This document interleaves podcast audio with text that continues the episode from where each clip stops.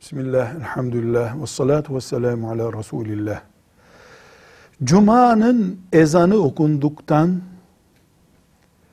imamın iki rekat farzını kıldırdığı zamana kadar, Cuma ezanıyla iki rekat farzının kılındığı zamana kadar, o arada işte hutbe var, farz namaz var.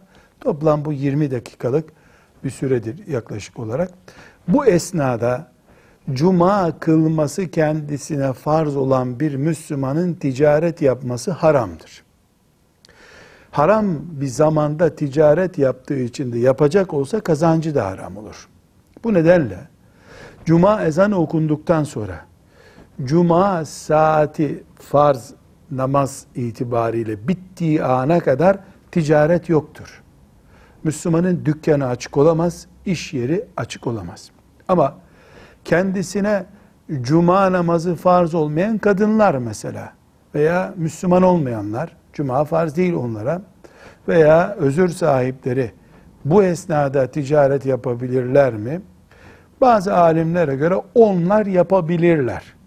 Ama her halükarda cuma saatinde yani ezan okunduktan imam iki rekat cumanın farzını kıldırdığı zamana kadar olan yaklaşık o 20 dakikalık zaman içinde ticaret yapmak haramdır. Para kazanmak haramdır.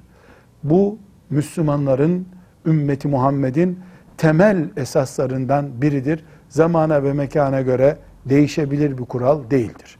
Velhamdülillahi Rabbil Alemin.